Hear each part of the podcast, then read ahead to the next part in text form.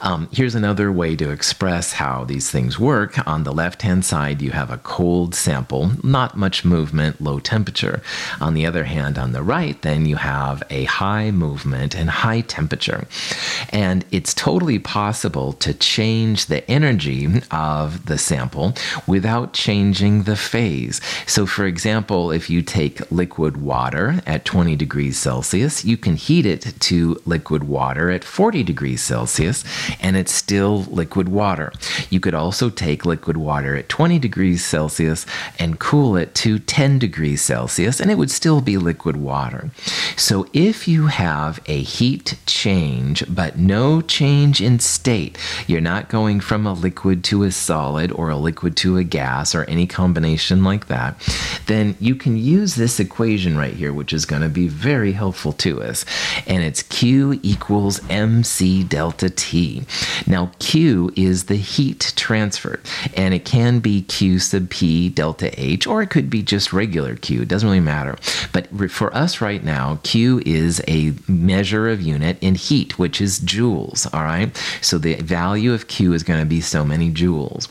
And we have here an M, a mass, which is grams. There's a delta T, and that's the change in temperature. We'll talk more about that in a little bit.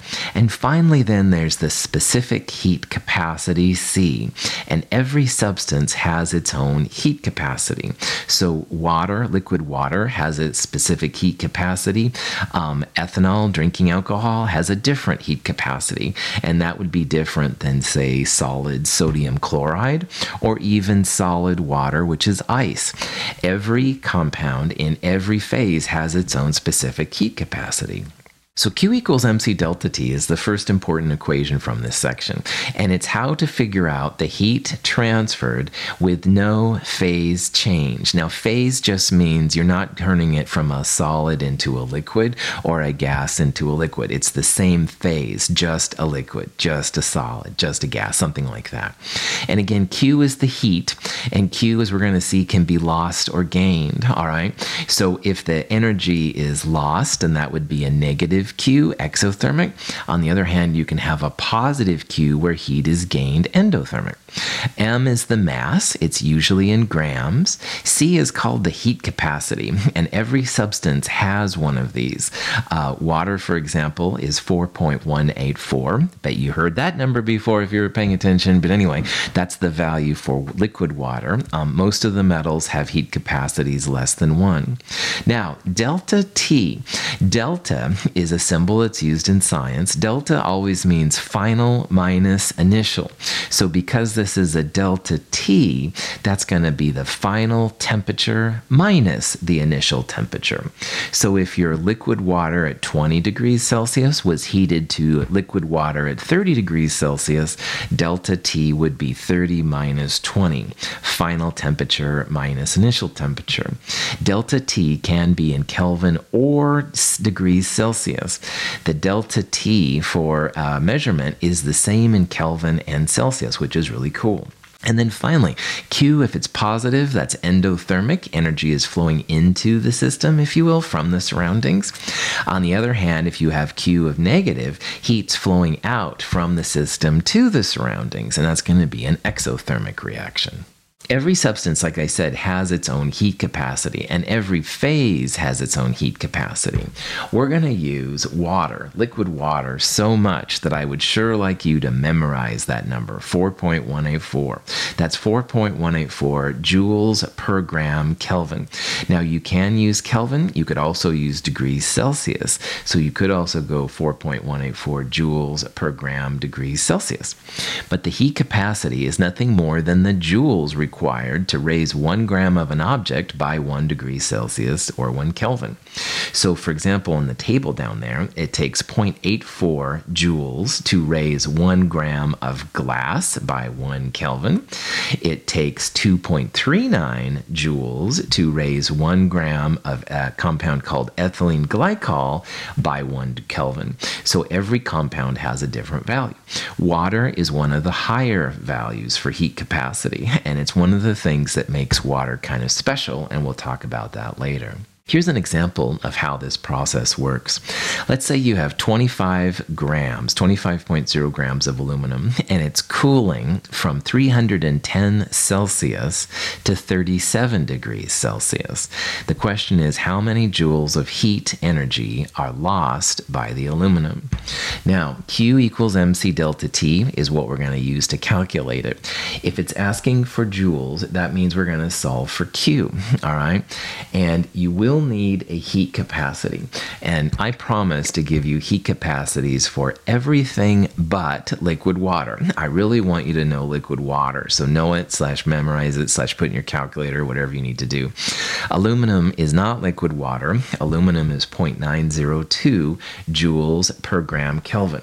Remember this little part right here means per. So it's like joules on the top and in the bottom you would have grams and Kelvin. That's what that means. Don't be intimidated by it, it's going to pop up. So it would take 0.902 joules to raise one gram of aluminum by one Kelvin. Okay. These problems are kind of what I call plug and chug. You just put the different values in. Uh, again, Q equals mc delta T. Specific heat is the C. And delta T again, final minus initial. Now, this aluminum is cooling. So it started out hot and it ended up cold. All right. Delta T can be in Celsius or Kelvin. It's totally up to you. So, lazy chemist, me, all right, is going to just use Celsius because those are the values I got. There's nothing wrong with converting it to Kelvin first, but we'll talk about that. So Q equals mc delta T. Here's M, the mass, 25 grams. Here's C, the specific heat, which I gave to you. And then delta T, final minus initial. So 37 minus 310. Notice the dot there. So this number comes out to be negative 6,160 joules. The Q is a negative number, so that means it's exothermic. Heat is being given off as the aluminum cools down that heat is going has to go somewhere. It's being released into the surroundings. The system aluminum is giving off the energy. No problem. Now let's talk about the kelvin thing real fast. The units for heat capacity like this one are often kelvin. But if you add 273 to both of those numbers all right. So 310 plus 273 and 37 plus 273. Well, I don't even know what those numbers are, but the same thing's going to happen. You're going to get the same delta value if you add them up or not. It really doesn't matter for delta T if you use Celsius or Kelvin. Don't you dare use Fahrenheit on me. First of all, it's lame in terms of science, but second of all, you can't do the delta T trick when it comes to Fahrenheit. It only works with Celsius and Fahrenheit. A lot of times, times in science, like I said, people will measure Celsius temperatures in the lab and they'll use Kelvin temperatures for calculations. So the calculations part, which is what we're doing here, that's why it lists it as Kelvin. But there's nothing wrong with using it as Celsius, and I do recommend that you do that. The negative Q just means that heat's being transferred out of the aluminum. It's exothermic. The energy of the system has gone down, if you will. The energy is released. The energy would feel hot if you measured the container around the aluminum, something like that. And also, this is important delta T can be Celsius or Kelvin. The difference in the temperatures will be the same. And try it, all right? Go 37 plus 273, whatever that is, minus 310 plus 273, and I guarantee it's going to be the same number. You can use Celsius or Kelvin, you are good to go. Here's a problem 100 joules of heat energy is transferred to 5 grams of copper, initially at 20 degrees Celsius, and the final temperature is 71.9. Determine the specific heat at capacity of the copper. All right, cool, no problem. So this is an MC delta T kind of problem as well. All right, and in this problem, you have the Q which is 100. You have the mass, which is 5 grams. Um, you have the temperature, final temperature minus initial temperature. So the only thing you're missing is the C value. And again, you need to know 4.184. That's the liquid heat capacity of water. Um, I would give you heat capacities if they were needed, but in this one, you can actually calculate it for yourself. So throwing all those numbers into Q equals MC delta T, you're going to end up with 0.385. So 100 joules equals 5.0 grams times the heat capacity C, which we don't know initially, times delta T. And yes, I'm using Celsius. Lazy chemists of the world unite. We solve for C. C equals 100 joules divided by 5 grams times parentheses, and make sure you put the parentheses in 71.9 minus 20. If you got 0.385, you are good to go. Heat capacities are always positive numbers. So, in case you ever do get a negative heat capacity, just make it positive because a negative heat capacity would imply that as you add energy, you would lose, the temperature would go down. And that just doesn't happen. So, heat capacities must be positive. Here's another example. A piece of iron, 77.8 degrees Celsius, is placed in 244 grams of water at 18.8 degrees Celsius. What's the final temperature of the mixture?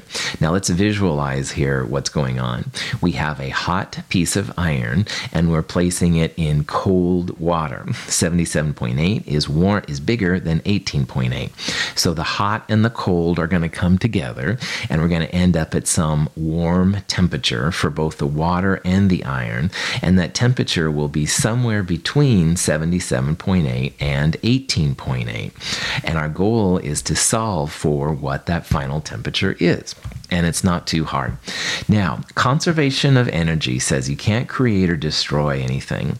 So if we take the energy of the hot iron, the Q hot, and we add it to the energy of the cold water, Q cold, that's going to equal zero. All right, that's what it means to have a conservation of energy. You're not making or destroying any energy. Now, each of those Qs is going to have their own MC delta T. So the iron is the hot part. So you can see there I put M iron C Fe iron, delta T iron. And then the cold will do the same thing, but for the liquid water. M times the water times C of water times delta T of water. So in this problem, all right, we're going to plug and chug. Uh, delta T is final temperature minus initial temperature. And the goal here is just to find that final temperature. And the final temperature is going to show up two different places. We'll see on the next slide. Now, you are going to need some heat capacity values. The iron's, iron's heat capacity, 0.449 joules per gram Kelvin. Water, like I said earlier, a very important number that I do encourage you to memorize, 4.184 joules per gram Kelvin. And again, that final temperature is going to be the same for both iron and water. So in both of the delta T's, the delta T for the Fe and the delta T for the water, those are both final minus initial. The initial temperature of the iron is this number, 77.8. The initial temperature of the water, 18.8. But the final temperature, which is going to show up in both of those, that's going to be the same number. Let's just break this down. Each of those MC delta T's, we're going to throw in the different values. So here's the mass of the iron, the heat capacity of the iron, delta T, final temperature minus 77.8.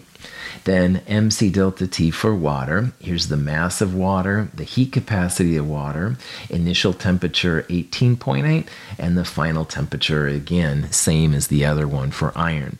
And all of that equals zero. Now, this is an equation with only one unknown. So, what we want to do is get all the terms for TF on one side of the equals and then all of the numbers on the other side. And from there, we can solve for TF. And remember, our final answer should be larger than 18.8, but less than 77.8.